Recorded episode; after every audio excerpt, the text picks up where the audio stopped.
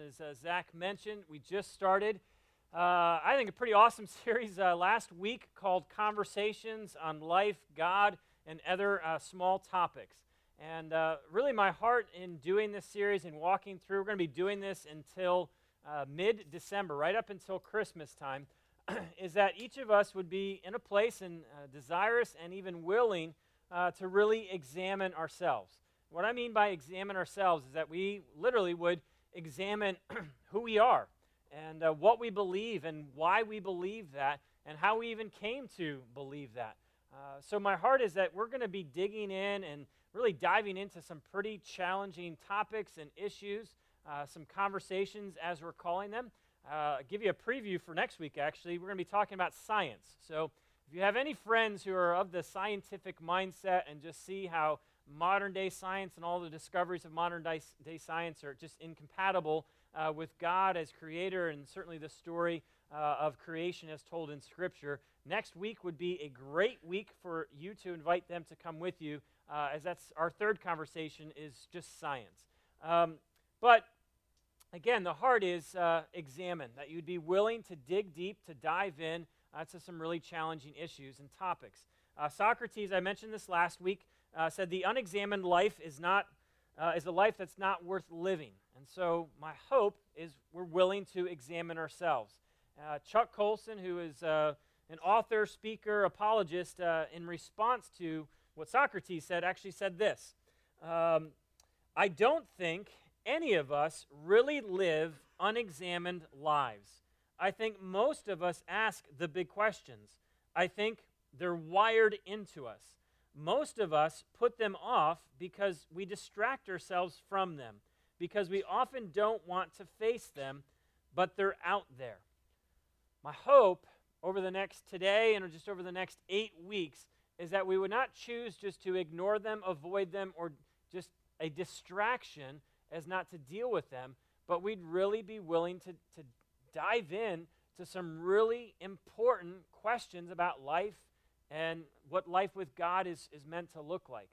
Um, if you're familiar with C.S. Lewis, uh, C.S. Lewis is a man who uh, really began his journey as an atheist, uh, and from atheism uh, came to the conclusion of that he was comfortable to say, "I'm a theist now."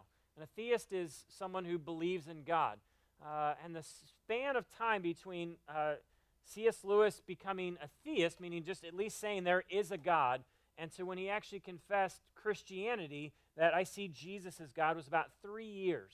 Um, and one of the things that C.S. Lewis in his journey talks about uh, is that often uh, God will bring pain, God will bring suffering uh, as a way to get us to examine our lives. And I'm not sure if you've ever noticed that. I certainly have. Uh, when things go bad, when things get difficult, when times are trying, when there's just trial after trial after trial, every circumstance, situation you find yourself in, uh, is just frustrating, it's painful, it's hurtful. It's in those moments, it's in those seasons of life where we finally stop and we finally begin to examine ourselves and examine, gosh, what is going on and why am I responding the way I'm responding? Uh, so C.S. Lewis just talks about how God uses pain and suffering as a way to get our attention. He actually says this on August 23rd, my father's birthday, she died. And with her death, my world showed its true colors a feeble house of cards. With my mother's death, it came crashing down. Again, I've seen this time and time again uh, where it, it hits the fan. And it's hard, it's painful. It's in those moments where you finally start to stop. Stop running from it. It's in those moments where you are confronted with what do I really believe about God? What do I really believe about myself? And my hope is that you would not have to get to rock bottom before you're actually willing to examine yourself. My hope is that in these next nine weeks, you'd say, you know what? I want to do this now. I want to engage my heart, my mind with the great, grand mysteries of God and what life with God is meant to look like. Now, last week, our first conversation started with God. Uh, because as we learn, what you believe or do not believe about God is going to shape everything about you. And so, if you do not believe in God, you're an anti theist uh, or an atheist, or if you have friends who are atheists, that's going to shape every aspect of their life. Every choice or decision will reflect that they do not believe that there's a God or you do not believe there's a God. Conversely, if you are a theist, if you believe in God, uh, that will shape and form every decision, action, reaction that you make. So we had to start with God. And what do you believe about God? Why do you believe that about God? How did you come to that conclusion about God? Today, we're turning our second conversation to really focusing on man. And I'm going to ask a bunch of questions as I normally do, but there's two primary questions that I'm going to ask today. Uh, two primary questions. The first one is simply this. When I say simply, it's pretty challenging. Uh, what does it mean to be human? Someone comes up to you and says, What does it really mean to be human? How would you actually answer that question? Are we just really the result of chemical reactions, mere outcomes of just random biological accident, as it were? Like, what does it really mean to be human? Uh, and the second question that we're going to get into uh, is Who am I? Who am I? What is my identity? What is your identity? It's certainly a question that's been asked of you before, uh, and it's certainly a question that there's a ton of people asking of Who am I? Why do I exist? What is the point of my life? Why am I here? Uh, great question to ask, but today we're diving into well, how are you actually answering that question? And is that answer actually leading you um, to fulfillment in life, to meaning, to joy, to peace? Or is that actually the way you're answering that question leading you uh, towards frustration? So, two big questions. What does it mean to be human? And the second question is, who am I? What is my identity? Why do I exist? Now, we're beginning, uh, those are the two questions. Before I can even ask those two questions, here's another one. It's going to hit you with a ton of questions today, so prepare yourself. Who are you actually asking that question to? It's a good question of what does it mean to be human? It's a good question to say, who am I? But who are you actually asking? Because when you are wondering that question and you're you have that question, who are you actually going to to find an answer to the question? It's not enough to say I've got a good question. You've got to do the hard work to say, well, where am I going or who am I going to with this question that I have? And they're huge questions. What does it mean to be human? And who am I? Why do I exist? Why am I here? So, where are you going to with those questions? If you are an anti theist, do not believe in the existence of God, where will you go to? And I'm addressing also your friends. You have friends who do not believe in God. Where are you going to go to to find answers to those questions? Now, some clearly would just turn to science. That's a great question. What does it mean to be human? I will turn to science to see how science will answer that question. And the reality is, science will have a great answer of talking to you uh, about uh, literally how the human body works. You will get an explanation of how the body works together and how cells and DNA, like what it means to be, not what it means, but how the human body works. But there's a big difference in understanding how something works and actually having an answer to defining what it means. So if you just turn to science because you don't believe in God, you'll find an, an explanation of how something works, but not a definition of what it means. Now, some would say, well, I'm not going to turn to science. I'll actually turn to uh, philosophy for my answer. Uh, and if, again, if you turn to philosophy, you will be introduced to a plethora of ideas, a, a plethora of questions about what it means uh, to be human. Your dilemma will be well, how do I know which one is right? How do I choose which one to actually believe? Because if you don't believe in God and you're going to turn to science, there's problems there. If you don't believe in God and you're turning to philosophy to figure out what it means to be human, how do you choose which one to believe? I like how G.K. Chesterton said this. The tragedy of disbelieving in God is not that a person ends up believing in nothing. Alas, it's much worse. He may end up believing in anything. Again, great questions, but to whom are you actually turning to or asking those questions of? I'm not suggesting that we can't learn anything from science or can't learn anything from philosophy, but they do not offer questions of what it ultimately means to be human. Now, my stance is uh, I believe in God. I am a Christian theist, meaning I believe in the God of the Bible. I believe in Jesus as God. And you've heard the, the phrase before know thyself. If you really want to know thyself, you need to know God. You need to have a relationship. If you don't know God, if you do not have a relationship with God, you will never figure yourself out because you cannot know yourself apart from knowing God. And so, as I turn and answer this question of what does it ultimately mean to be human, I'm turning towards God for the answer. I'm not looking to, to science or philosophy or any other ideas. I'm looking to God. And this is what God says in Genesis chapter 1. Verse 26 Then God said, Let us make human beings in our image, to be like us. They will reign over the fish of the sea, the birds of the sky, the livestock, the wild animals on the earth, and the small animals that scurry along the ground. So God created human beings in his own image. In the image of God, he created them, male and female, he created them.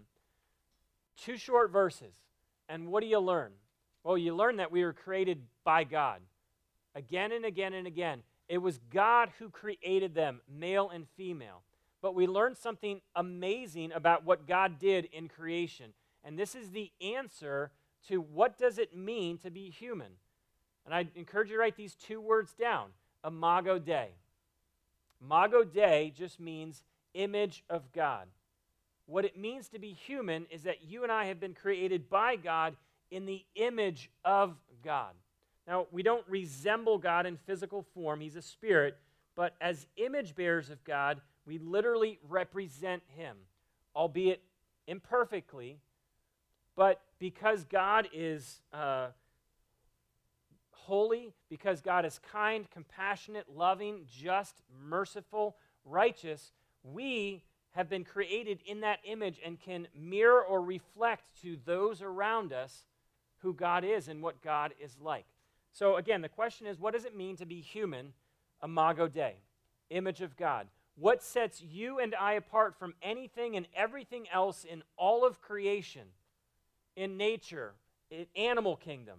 What sets you apart, what defines you as a human being, how you understand your humanness, is that you are an image bearer of God.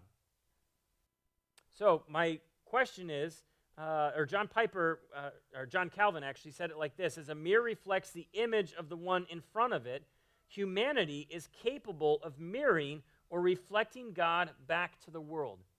No one else can do that except humans. Why? Because how we understand what it means to be human is that we are created in God's image and can image, reflect, or mirror back to the world what God is like. Now, I asked you this last week, and it was a pretty crucial question of how do you, how do you understand God? How would you describe what God is like? And how you think about God, A.W. Tozer said, is the most important thing about you because how you think about God, understand God, uh, is going to just define every aspect of your life. And so if you're a person who says, you know, when I think about God, I just, he's kind of, he seems indifferent. He seems like he doesn't care. He seems distant if that is your view of God, that is going to be the very thing that you image or mirror or reflect back to the world. Because if God doesn't care, if you think God is indifferent, if you think that God is distant, distant, then why should you care? We image and reflect back to those around us what we believe God to be like. So, what you believe about God is crucial. Again, I'm not going to rehash everything we talked about last week, but I will ask the question is what you believe about God really true? Is it right? Is it what God has revealed himself to us to be like? Compassionate, merciful, just, righteous, kind, compassionate, generous, creative, and the list could go on. What does it mean to be human it means that you and I bear the image of God. Now, let me just ask this question why does Imago Dei matter? So you're talking with a friend in conversation, and they say, hey, because this comes up every day, uh, what does it mean to be human? And I say that tongue in cheek, but in reality, these are the conversations we should be having with people. I realize it's easier to talk about a baseball game or a football game, and it's not that those don't have any significance, but I am suggesting these are the questions that we should be engaging people with. And so someone asks you the question, well, what does it really mean to be, to be human? Your answer is Imago Dei, and they look at you and say, well, okay, what's the big deal about that? What is so significant? Why is that so important? And I would give you these two answers to share with them of why Imago Dei, why that is significant. And number one would simply be this the fact that I bear the image of God, it reminds me that I have a creator. The fact that you bear God's image in your life, it should remind you that you have a creator. Now, I don't know what others have told you, but you're not an accident. God created you with great care, with great intentionality, with great purpose, with great design. The psalmist says this in 139 For you created my inmost being. You knit me together in my mother's womb. I praise you because I am fearfully and wonderfully made. Your works are wonderful. I know that full well. For you, being God, created my inmost being. I praise you. Why? Because I am fearfully and wonderfully made. So, why does Imago Dei matter? When I explain it to someone, it reminds me that I have a creator, that I have been created by God, and I bear God's image. Now, knowing that, why does that matter? Because if the person pressed you and says, Well, okay, so you have a creator, what's, why does that matter in your life? I would say this it humbles me and it reminds me that I'm not God. It reminds me to know that I have a creator in whose image I've been created. It humbles me to the core, and it should remind me daily that I am not Him. I am not my creator. I am not in control. I have a God who intentionally, carefully, fearfully, and wonderfully made me in His image. If uh, you're familiar with a, a, a, book, it was more of a devotional by a gentleman, a pastor named Rick Warren, uh, called 40 Days of Purpose. On the very first day, the very first line of his book, he just knocks it out of the park when he says, It's not about you reminding myself that I have a creator reminds me of the amazing truth that it's not about me. It's, it's not about me because I'm not God. I'm not creator. I have a creator. It's about him. So it teaches me humility, or reminds me to be humble. Second thing I'd say is it teaches me dependence. If you believe that you have a creator, then automatically we should be dependent on our creator for all things if our creator if you if you believe that god just kind of winds you up and said go off on your merry way and just do whatever you want that would be a wrong conclusion about who god is and how god created you and designed you. But i believe that god not only fearfully and wonderfully made me i believe god created me with a plan and a purpose and he is intimately involved in the details of my life the day-to-day details. And so because i know god to be creator I depend on my Creator for what does my life look like? What do I do in this situation? How do I, where do I go with this? I have someone to depend on. Why? Because I have a Creator. Third thing I'd say is how should this impact that I have a Creator, how should that impact me? This is a humbling one as well, but I have to give an account to the one who created me. One day, you and I will stand before God and we will have to give an account for the life that we lived. The Apostle Paul says it like this So then, each of us will give an account of himself to God. Knowing that I have a creator who created me with intentionality, purpose, and design, it should humble me. It leads me to greater dependence on him.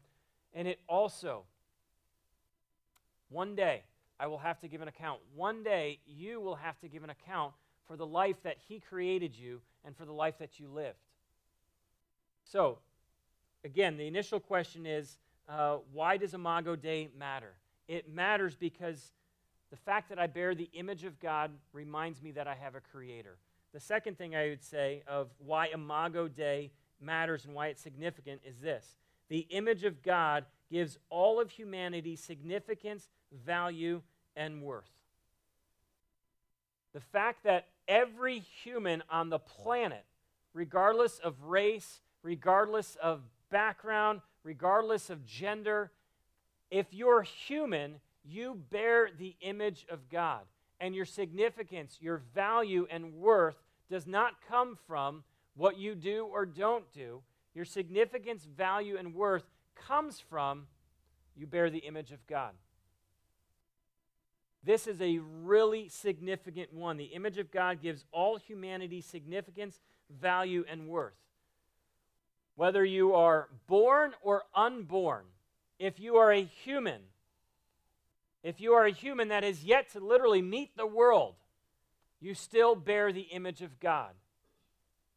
If you're a human who's been born, like all of you sitting right here, your value, significance, and worth comes from not what you do, not what others say of you, but your value, your worth comes from you bear the image of God. Now, we live in a world where significance, value is so tied to what you look like or what you don't look like, what job you have, what possessions you own. The beauty of Imago Dei is it declares very clearly that we have value and worth because we bear the image of God. So it should not only radically change how you understand yourself, like if you get this, do you know what this means? You don't have to look for significance, value, and worth in anything else or from anyone else. Why? Because you already have it. Why? Because you bear the image of God, Imago Dei. That's it. So not only should it radically reshape how you view yourself, it should radically reshape how we view community. And what I mean by that is we love everybody. No one is excluded. No one is on the outside, as it were. We could never look to another person because they don't look a certain way, act a certain way, they've got a personality quirk that just is whatever, and deem them, oh, I, I'm not, I don't love them or I don't want to be in community with them. The fact, why? Well, they bear the same image of God that you do. And this should radically reshape how we understand community because we love everybody. Everybody is loved. It doesn't matter if they did something to deserve it, it doesn't matter. They bear the image of God. And because that, their significance comes from that. And we love them. We accept them. We include them. Everybody, regardless of any affiliations they might have that you disagree with, we love all people because all people bear the image of God. Now, Imago Dei answers so many questions, answers the question of origins, meaning where did you come from? Well, I was created by God, for God. I don't have to be confused anymore as to where I came from because I know my Creator and He created me in His image. Question of value and worth? Well, I don't need to struggle with value and significance and dignity in my life. Why? Well, because I have it with God. Why? Well, Imago Dei. I bear the image of God in my life question of meaning and purpose created by God for God. In other words, not to know God is problematic on so many levels. The less we know and understand God, the less you're going to understand and know yourself. So, this one statement, this one answer to the question of what does it mean to be human, Imago Dei answers so many questions for you origins, significance, value, dignity, worth meaning, purpose. It all comes from created by God in God's image. Now, what does it mean to be human? Imago Dei. Please remember that. Image of God. What we first learn about our humanity is that we bear the image of the one who created us, which, do you know why that's good news? Do you know why it's really good news that we bear his image? You don't have to create your own image now. And we live in a world that is obsessed with image of what people are going to think of me and how people are going to view of me. And I do, say, do things, dress a certain way, act a certain way because I want to have an image where people like me, know me, love me, respect me, admire me. The fact that God has placed his image on me rescues me from trying to create my own image.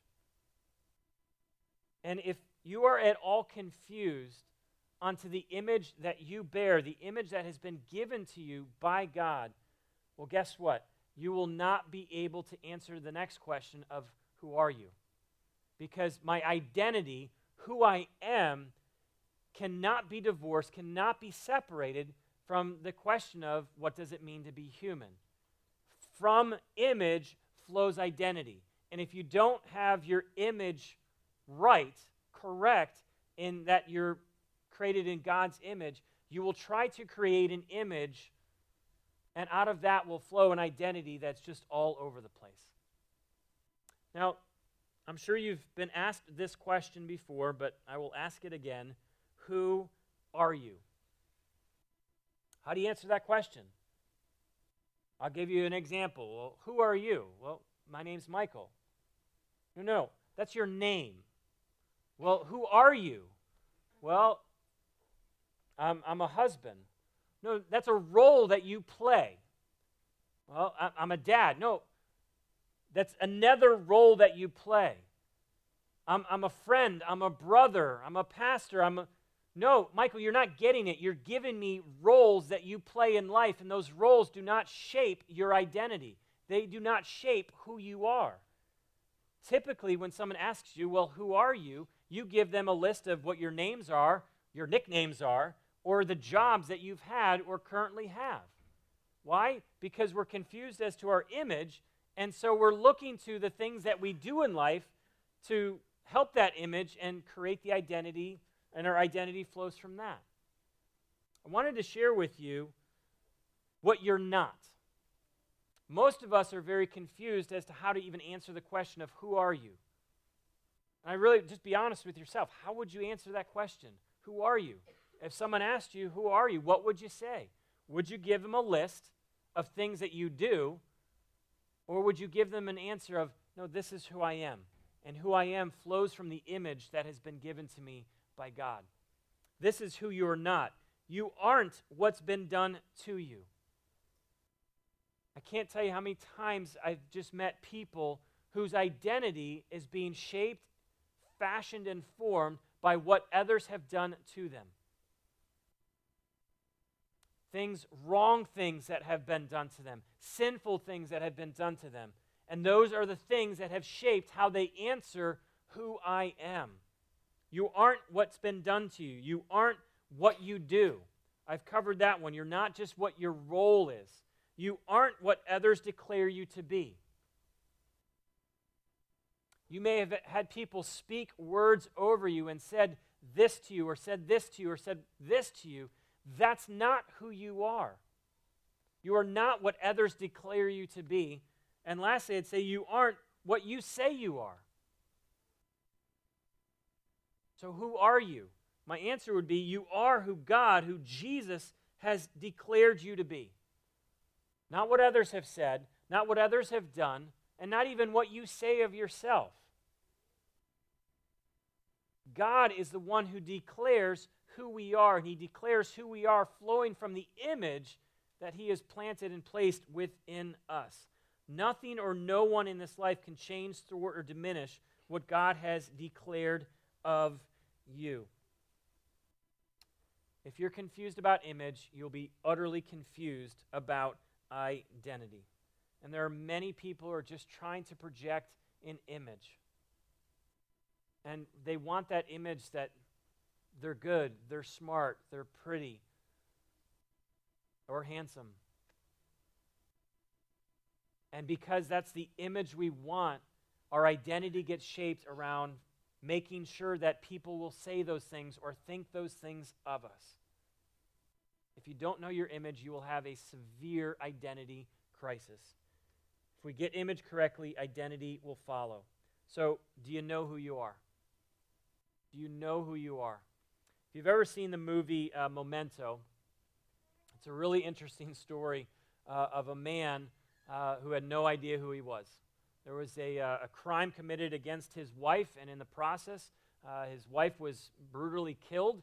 And in the process, uh, he suffered in that same attack a head injury, and his injury left him incapable of remembering anything of himself for more than three or four minutes.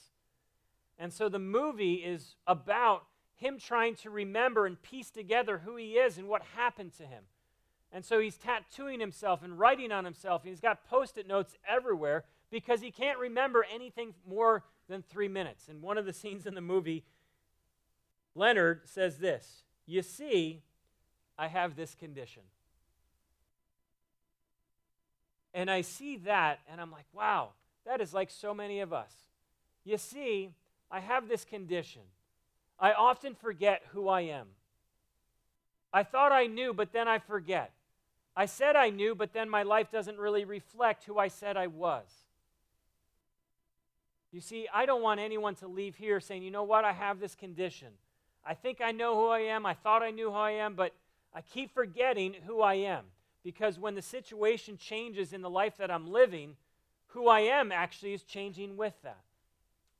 And I just don't want anyone here to forget who you are, not because someone else declared it of you or you declared it of yourself, but because this is what God has declared you to be. Now, here's another question for you.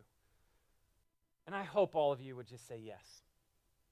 And the question would simply be Are you in a place in life where you're just ready to go? Like you're so ready to grow, you're so ready to mature, you're so ready just to be unstuck. You've been kind of in this cycle of you're not really growing at the rate that you really want to be growing. Same attitude, same pattern, same behavior, same old, same old, same old. You're older, but you're not maturing. I hope that you would answer the question of do you really want to go? Do you really want to move? Do you really want to get unstuck? That there's something in each of us that would say, Yes, I am desperate to move forward. I'm desperate to grow. I don't want to be in the same place. The good news is knowing and believing one's true identity is the one thing that will change everything. If you really want to grow, if you really want to mature, if you really want to get unstuck, knowing and believing your identity will be a game changer. So if you're looking for a game changer, as it were, knowing your identity. And your identity is got, going to flow from your image. Underlying struggles in life, whether it be insecurity, idolatry, addictions, you name the issue, you name the sin, can always bring it back to you just don't know who you are. Because if you did, you wouldn't be doing that. You wouldn't be thinking that of yourself. You wouldn't even be thinking of that of them. You've lost sight of identity. So, this is a game changer. This is the unstuck moment of we get our image, and out of that flows our identity. Now, it's certainly true that if you're human, you bear the image of God, regardless of race, regardless of any of those things religion, you bear the image of God. But equally true to that is all of humanity are sinners. There's not one person that has not sinned or rebelled against God. Scripture makes this crystal clear. Ecclesiastes Not a single person on earth is always good and never sins. Psalm 14 says this The Lord looks down from heaven on the entire human race. He looks to see if anyone is truly wise, if anyone seeks God. But no, all have turned away, all have become corrupt. No one does good, not a single one. Now, I know most people generally don't like being called sinners. But again, we're in a season of really examining ourselves. We're in a season of, I'm okay to be stretched. I'm okay to have my mind and my heart examined and challenged. You are created in the image of God, but the equal reality is that all of us are sinners. I like how J. Packer describes it because when, when I read this, I'm like, wow, that is so me. We have a proud, unbelieving, thoughtless, careless, greedy, self serving spirit. We live to please ourselves, and in our hearts, we keep God at bay. Our egocentric, anti God attitude seeks to play God, use God, fool God, and fight God all at the same time. Our egocentric, meaning me attitude anti God attitude seeks to play God, use God, fool God, and fight God all at the same time. That resonates with me. And I would guess if we're honest with ourselves, you could look at that and say, you know what? That's a pretty good descriptor of my sin, of me being a sinner who rebels against God.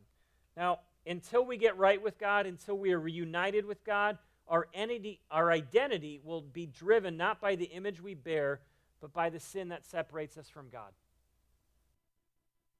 So, before I can even get into uh, the question of, well, what is your identity? What has God declared you to be?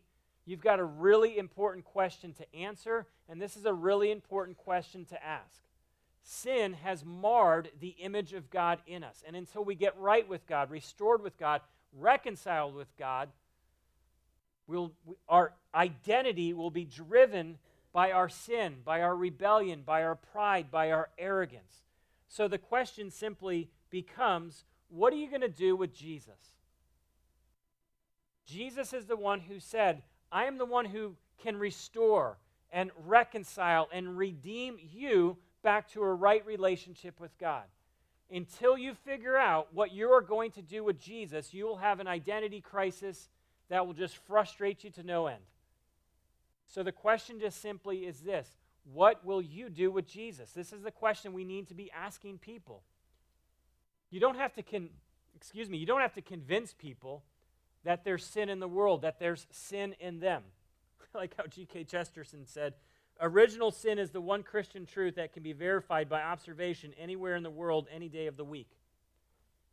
You just have to look at people and have to look at the person in the mirror and be like, yeah, there's sin.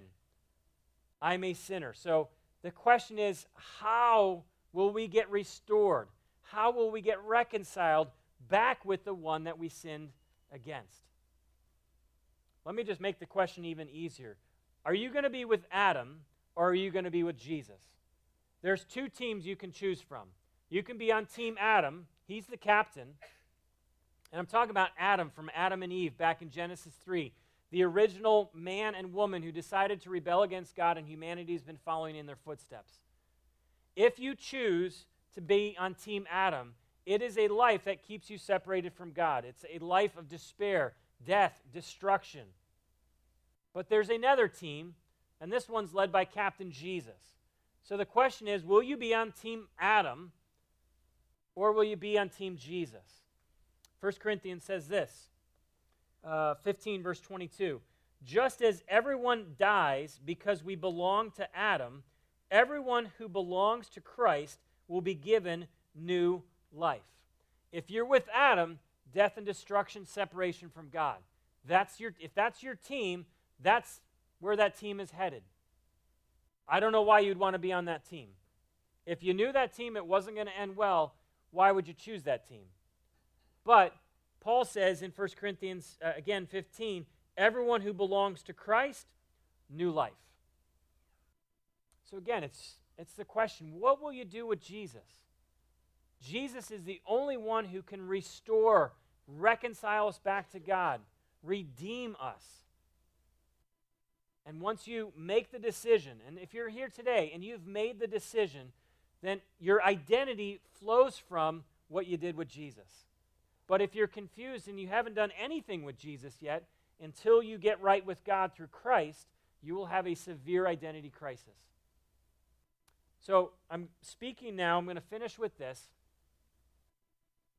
I, I want you to have a clear, crystal clear answer of who you are.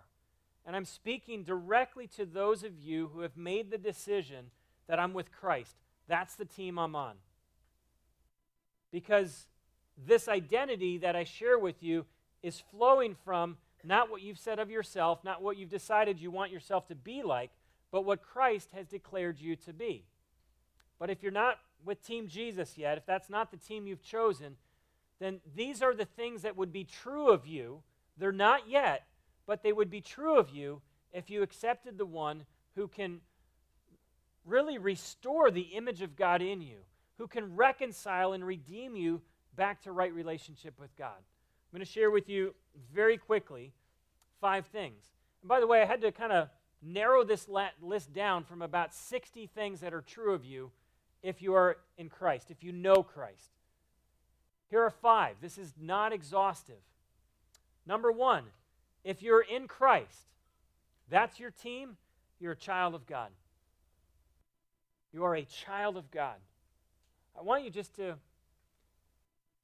consider just the enormity of that statement. That you could consider God, the creator, sustainer, eternal one, that you could say, He's my Father.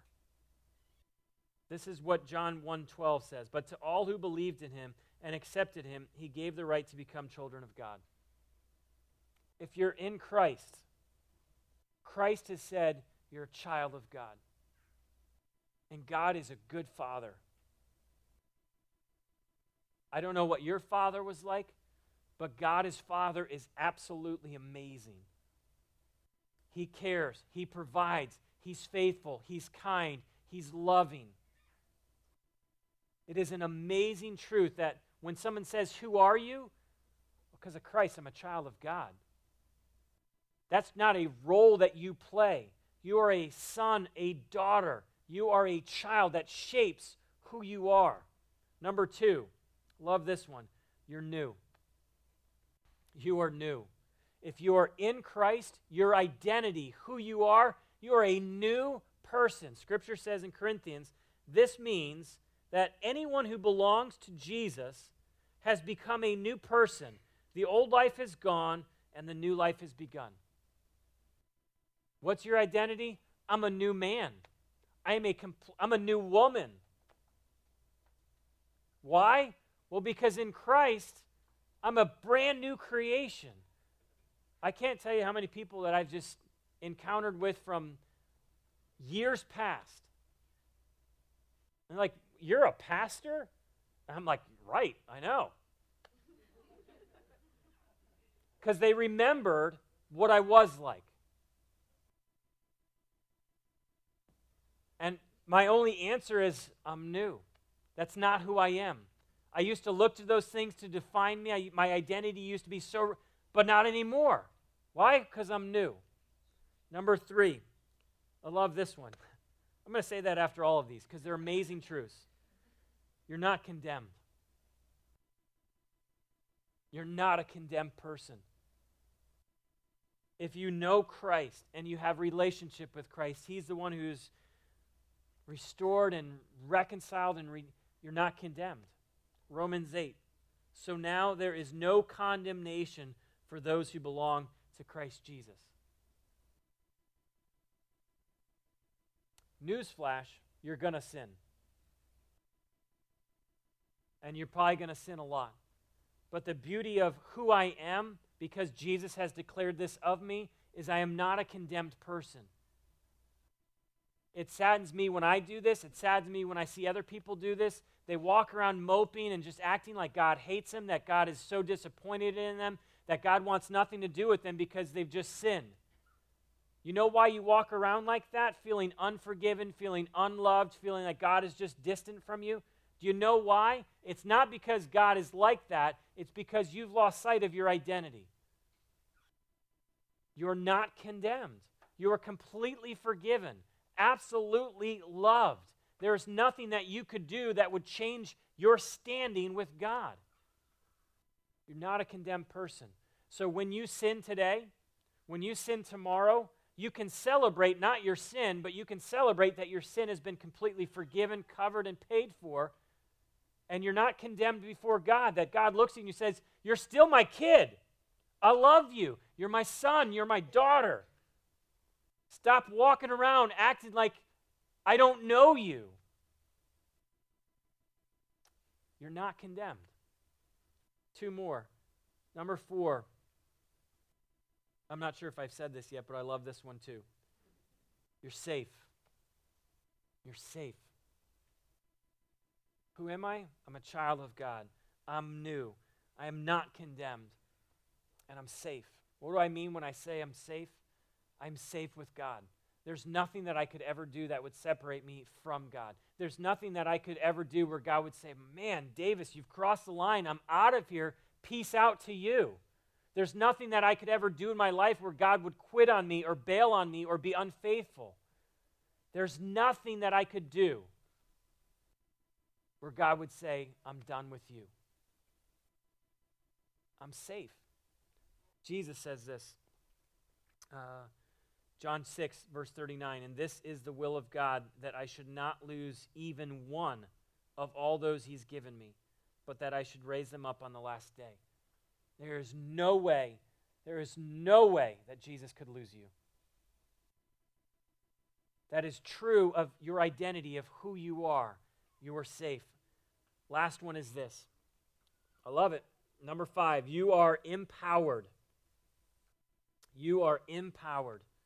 Acts chapter 1, verse 8. But you will receive power when the Holy Spirit comes on you. The only way we receive the Spirit of God living, dwelling, residing in us is how we answer the question what we did with Jesus.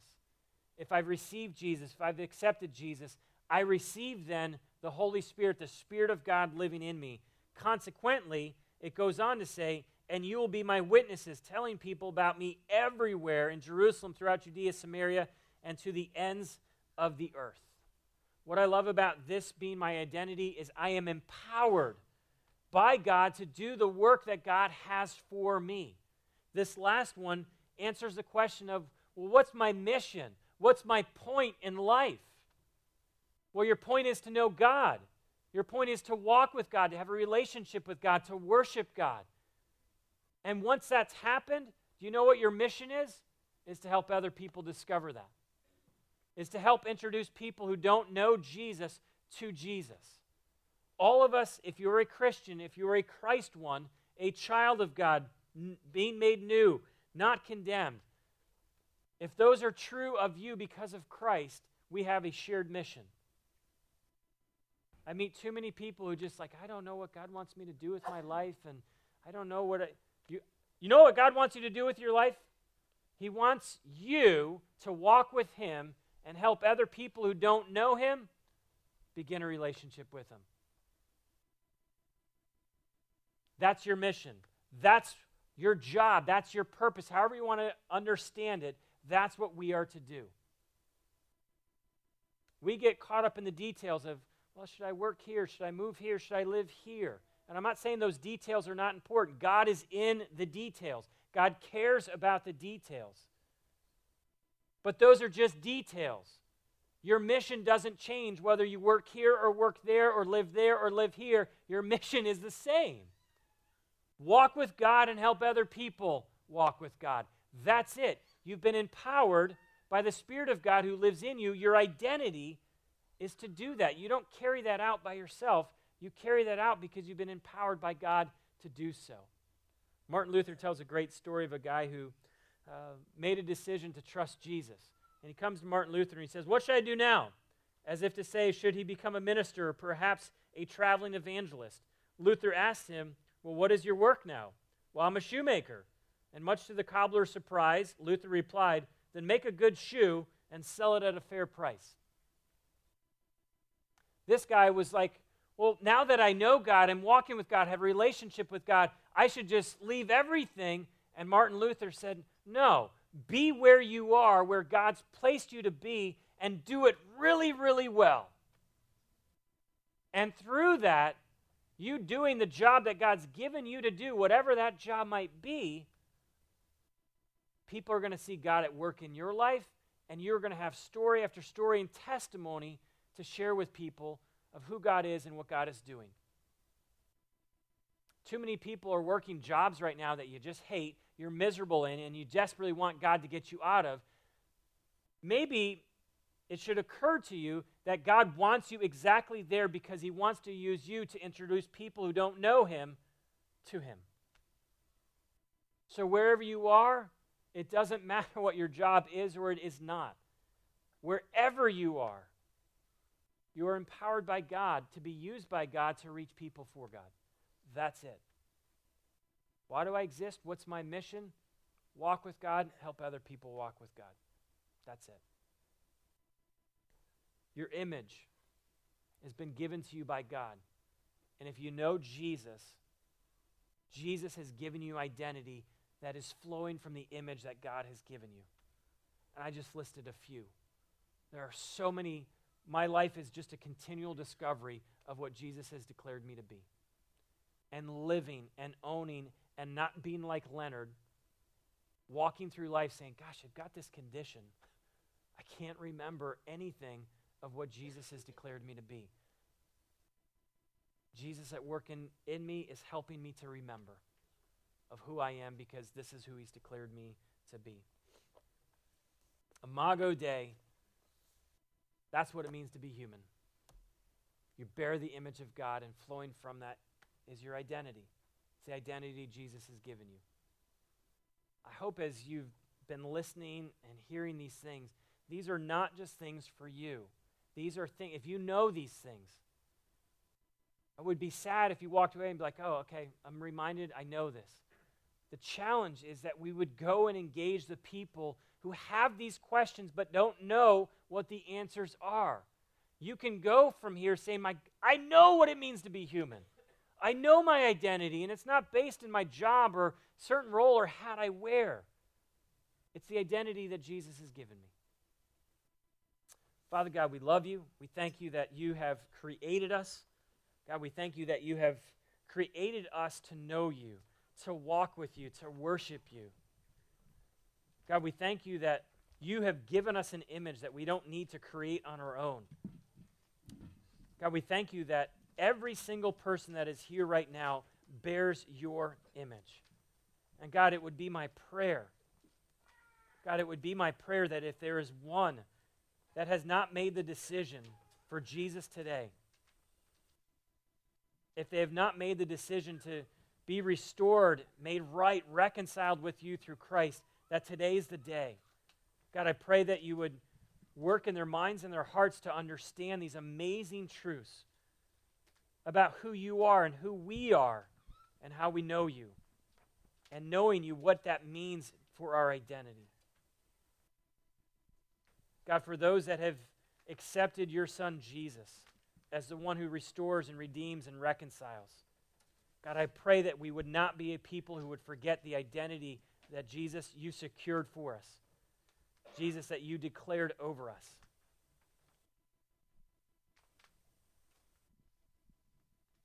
God, save us from being the Leonard of just forgetting. Jesus, thank you for declaring these amazing truths about who we are in light of all you've done for us.